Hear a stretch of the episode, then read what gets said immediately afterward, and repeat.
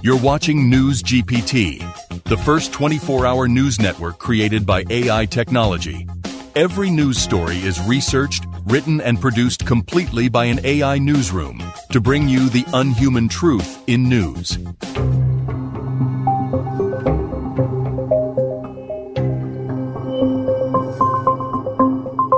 Você acabou de ouvir um trecho do News GPT um jornal produzido 100% por inteligência artificial. Os apresentadores são avatares com aparência humana, denominados Futura 4 e Axioma 6. The 75th Emmy Awards celebrated the best in U.S. television, with Succession and The Bear and Beef winning top honors. Two planes, All Nippon Airways Flight 11 and Delta Airlines Flight 2122, clipped each other while taxiing for departure at Chicago O'Hare International Airport on Sunday evening, according to the FAA. Como vocês podem perceber, a leitura automática do texto hoje está próxima da perfeição. Nesta fase inicial, o resultado é oferecido apenas em inglês. O problema é que a partir dessa experiência poderá haver, no futuro, uma escolha de algoritmos para cada pessoa, o que leva a ouvir só o que se quer ou apenas um lado da história. Ou seja, não há qualquer tipo de curadoria editorial por parte de seus criadores, o que pode gerar problemas éticos se classificarmos como um produto jornalístico. E o uso de informações produzidas por empresas de comunicação pela inteligência artificial já começou a ser judicializada. O jornal The New York Times processou a OpenAI, criadora da plataforma ChatGPT, e a Microsoft, uma das principais investidoras da startup, alegando que as empresas utilizaram sem permissão milhões de artigos protegidos por direitos autorais para treinar seus poderosos modelos de inteligência artificial.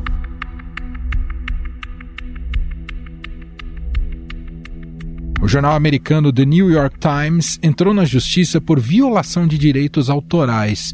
Segundo a ação, a Microsoft e a OpenAI, empresa de inteligência artificial criadora do ChatGPT, aproveitaram material jornalístico sem permissão e sem remuneração. Em uma postagem de mil palavras em seu blog, a OpenAI disse que colaborou com organizações de notícias e firmou parcerias com algumas delas, incluindo a Associated Press.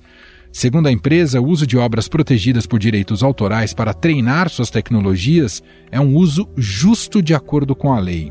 Para se precaver deste roubo de textos, grandes empresas como Amazon, Reuters e New York Times bloquearam o GPT-Bot, que é o robô da OpenAI que tem função de rastrear textos na internet para alimentar e treinar o Chat GPT.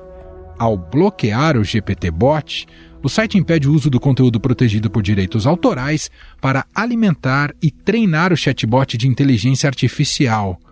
Outros grupos, incluindo romancistas e programadores de computador, também entraram com ações de direitos autorais contra empresas de inteligência artificial. O autor da série Game of Thrones e outros escritores de ficção entraram com uma ação coletiva contra a OpenAI em 2022, acusando a startup de violar seus direitos autorais para alimentar o Chat GPT.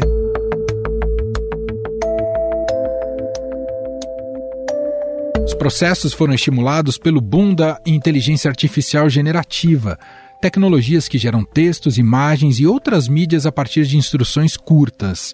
Mas não há dúvidas de que esse processo do Times contra o ChatGPT vai ajudar a direcionar uma regulamentação sobre o pagamento de direitos autorais, quando o bot utilizar textos de plataformas jornalísticas. O caso tem o potencial de abalar os alicerces do setor de inteligência artificial generativa e mudar a forma como os bots se alimentam de conteúdos da internet. Mas há outro lado, pois as empresas de tecnologia estão se apoiando em um conceito jurídico conhecido como uso justo. A Lei de Direitos Autorais nos Estados Unidos faz distinção entre copiar literalmente o trabalho de outra pessoa, o que é ilegal, e remixar ou fazer um uso novo e criativo. As empresas de inteligência artificial se defendem dizendo que não há roubo de conteúdo, e sim uma nova forma de passar aquela informação.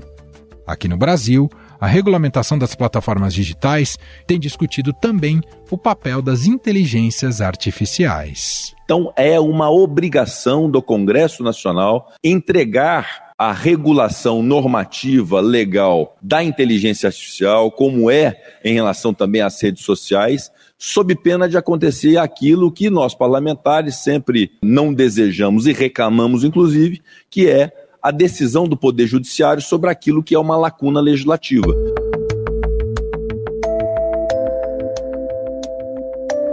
O lobby das Big Techs tem sido grande contra essa regulamentação, principalmente pela parte que envolve a remuneração financeira do conteúdo jornalístico, inclusive os usados para alimentar os bots. Afinal, o que podem significar estes novos desdobramentos da inteligência artificial no campo da informação e na mediação como imprensa? Como o processo do New York Times pode mudar a visão sobre a utilização desses conteúdos? Sobre estes temas, vamos conversar com o colunista de tecnologia do Estadão e um dos pioneiros da internet, Demi Guettico. Olá, Demi, seja muito bem-vindo, tudo bem? Olá a todos, olá a todos. Obrigado por poder participar. Bom, Demi, todos estamos tentando entender neste momento os tamanhos desses impactos da inteligência artificial em nossas vidas, especialmente após a popularização do Chat GPT. Entre as novas aplicações, surge agora, como você bem destacou né, em sua coluna no Estadão, um sistema automatizado de publicação de notícias, o News GPT, com curadoria e leitura feita integralmente por não humanos. Então começo já te perguntando para a gente abordar este assunto. Como é que você observa esse movimento de uma imprensa tradicional que começa a ser substituída? Nem sei se a gente pode usar já o termo substituído ou ameaçada por sistemas como esse. Quais são os riscos, Demi? Pois é, isso é uma coisa complicada. Os riscos vamos avaliar com o tempo, não sabemos ainda quais são. A primeira experiência é bastante satisfatória, no sentido que é, eles falam com naturalidade, não há nenhuma notícia extravagante, estapafúrdia envolvida no processo, mas eu não sei exatamente como as notícias são escavadas, como é que eles encontram essas coisas, qual é o critério de seleção do que deve ir, o que não deve ir, e mais ainda, se isso no futuro não vai ser personalizado para o ouvinte né, ou para o assistente do processo, tornará ainda mais, é, digamos, impermeável às nossas, nossas caixinhas quer dizer, ficaremos mais centrados no que nos atrai, no, do que gostamos, e não teremos uma visão mais ampla do que acontece no mundo. Então, tem vários riscos aí, quer dizer, o risco de editoria disso, como é que vai ser escolhido o que você vai colocar ou não, se isso vai ou não ser personalizado ou não, e evidentemente o grau de confiabilidade nas notícias, como é que eles catam essas notícias, como é que eles montam o elenco de notícias que vai ser informado e se não tem aí, evidentemente,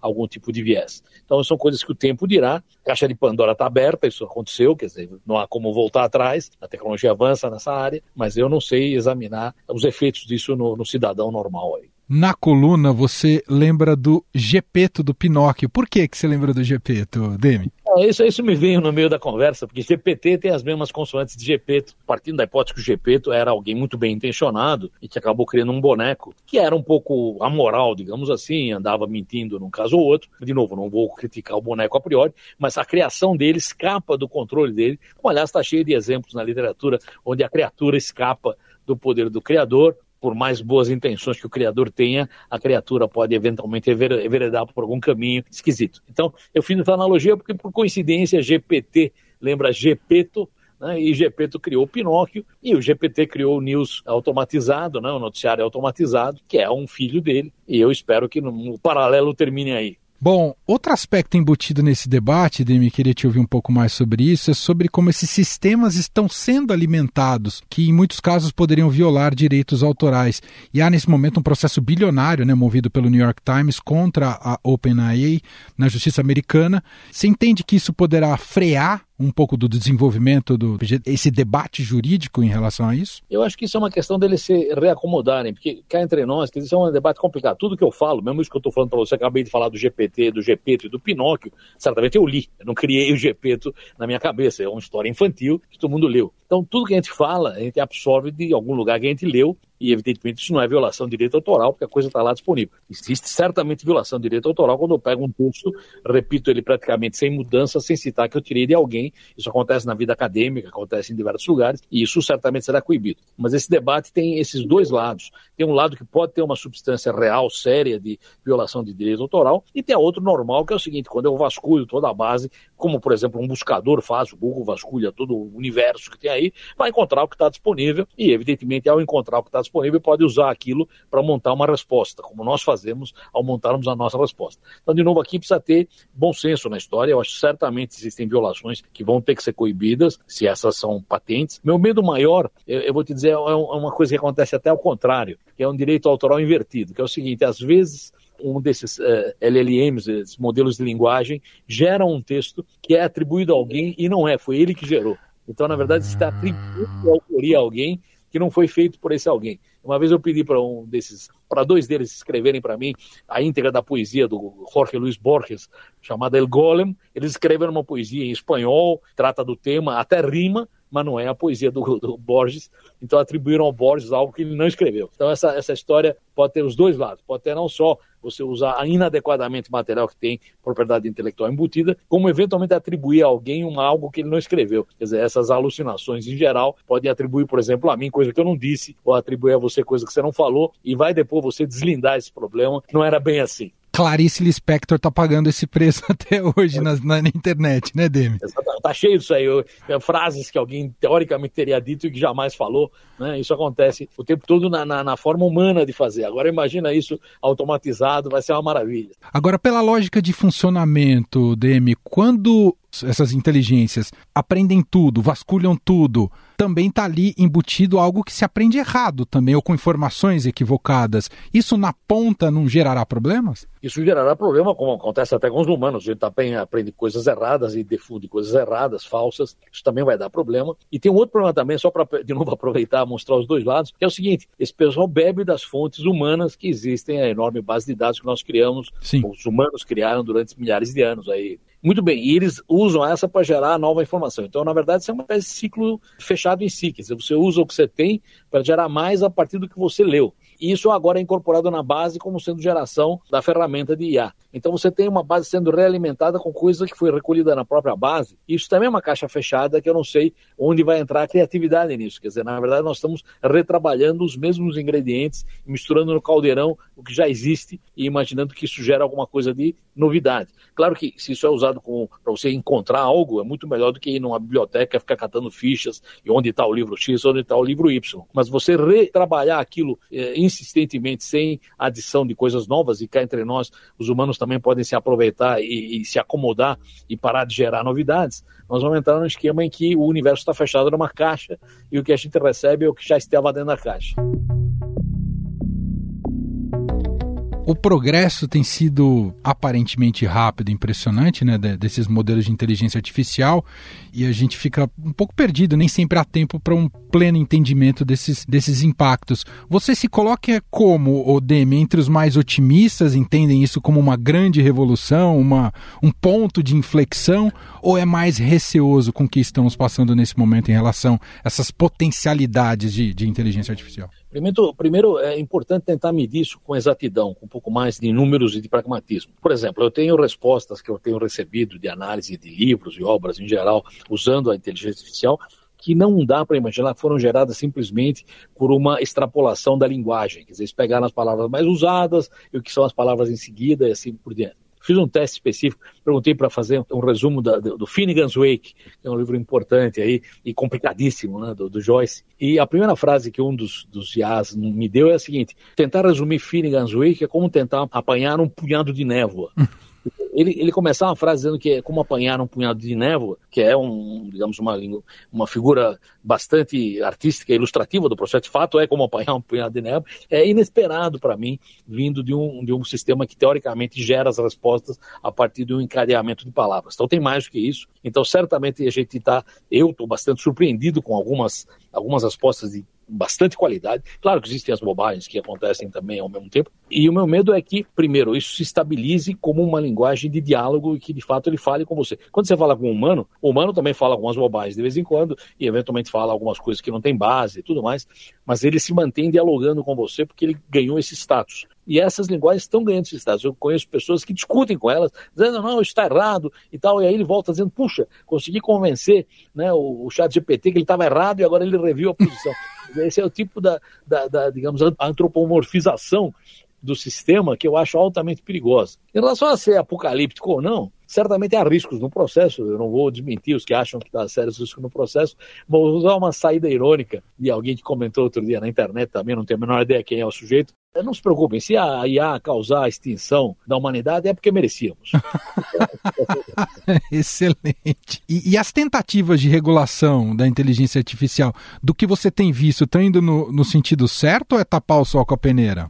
Isso é uma coisa muito complicada de dizer o que vai acontecer e precisa tomar sempre cuidado com isso. Existem algum, por exemplo, uma discussão complicada, né? quando se fala precisa ter ética na IA. Bom, primeiro, se A é uma ferramenta, uma ferramenta não tem ética ou não ética. Uhum. Quem tem ética ou não ética é quem usa a ferramenta. Se eu pegar uma serra e serrar uma árvore na floresta, eu estou sendo antiético. Se eu usar a serra para gerar um pinóquio, aí eu estou sendo ético. Então, de novo, a serra não é nem ética nem antiética.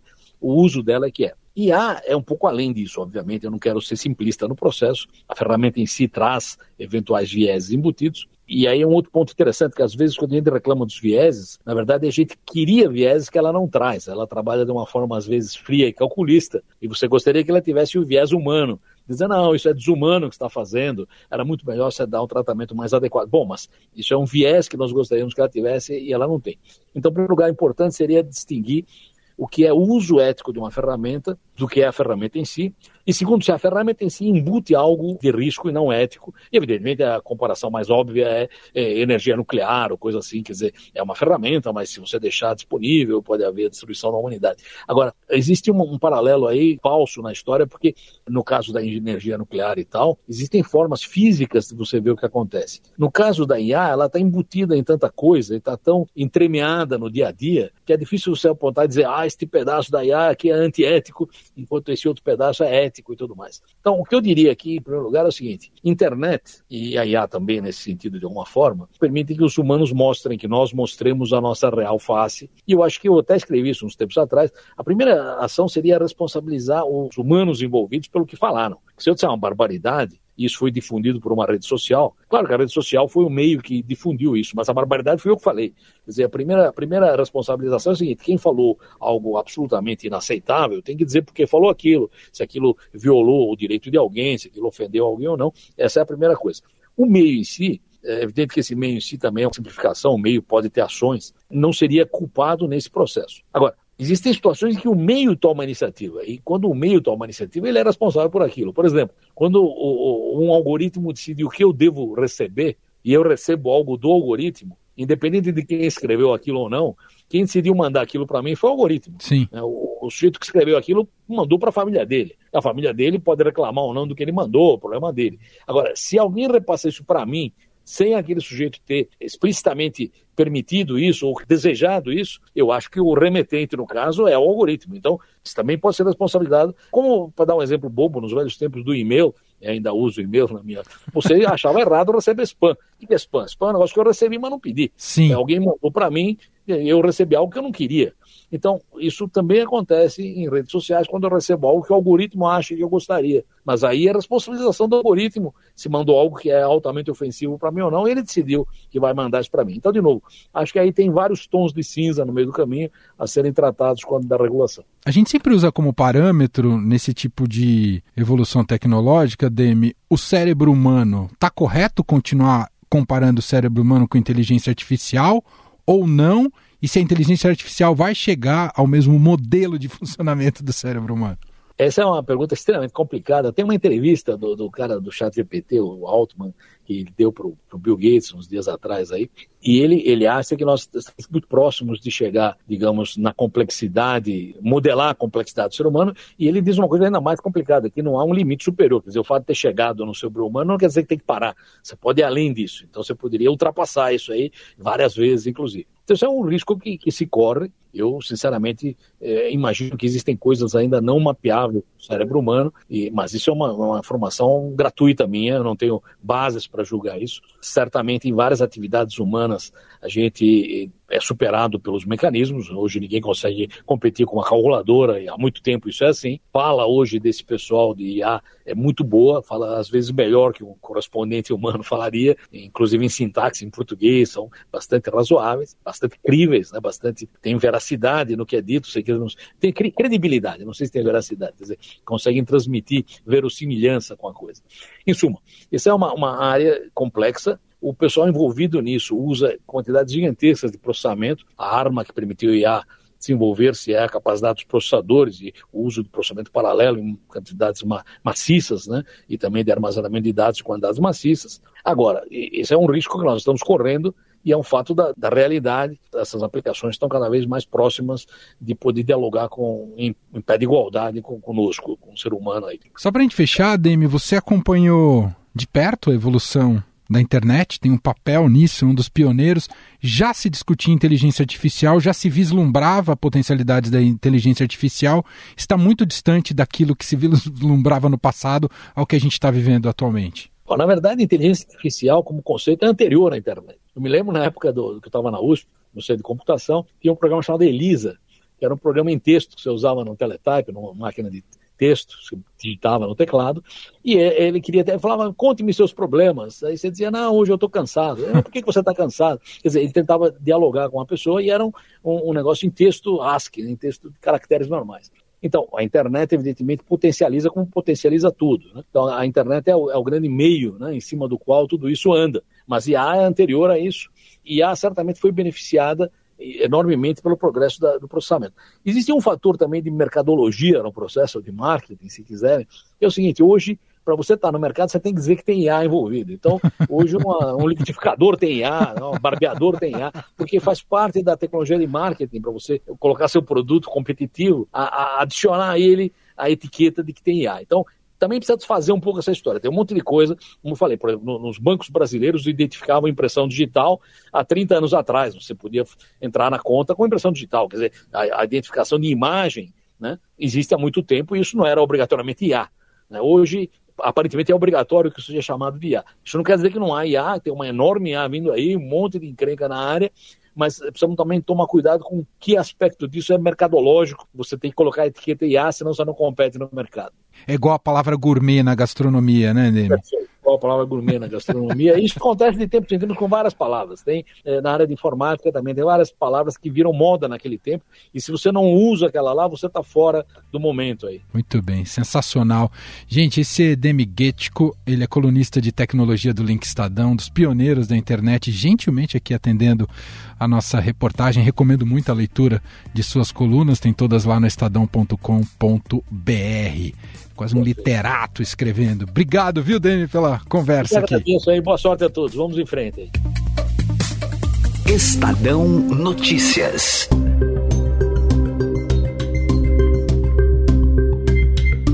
Este foi o Estadão Notícias de hoje, sexta-feira, dia 19 de janeiro de 2024. A apresentação foi minha, Emanuel Bonfim. Na produção, edição e roteiro, Gustavo Lopes, Jefferson Perleberg e Gabriela Forte. A montagem é de Moacir Biasi e o nosso e-mail podcast@estadão.com. Um abraço para você, um ótimo fim de semana e até mais.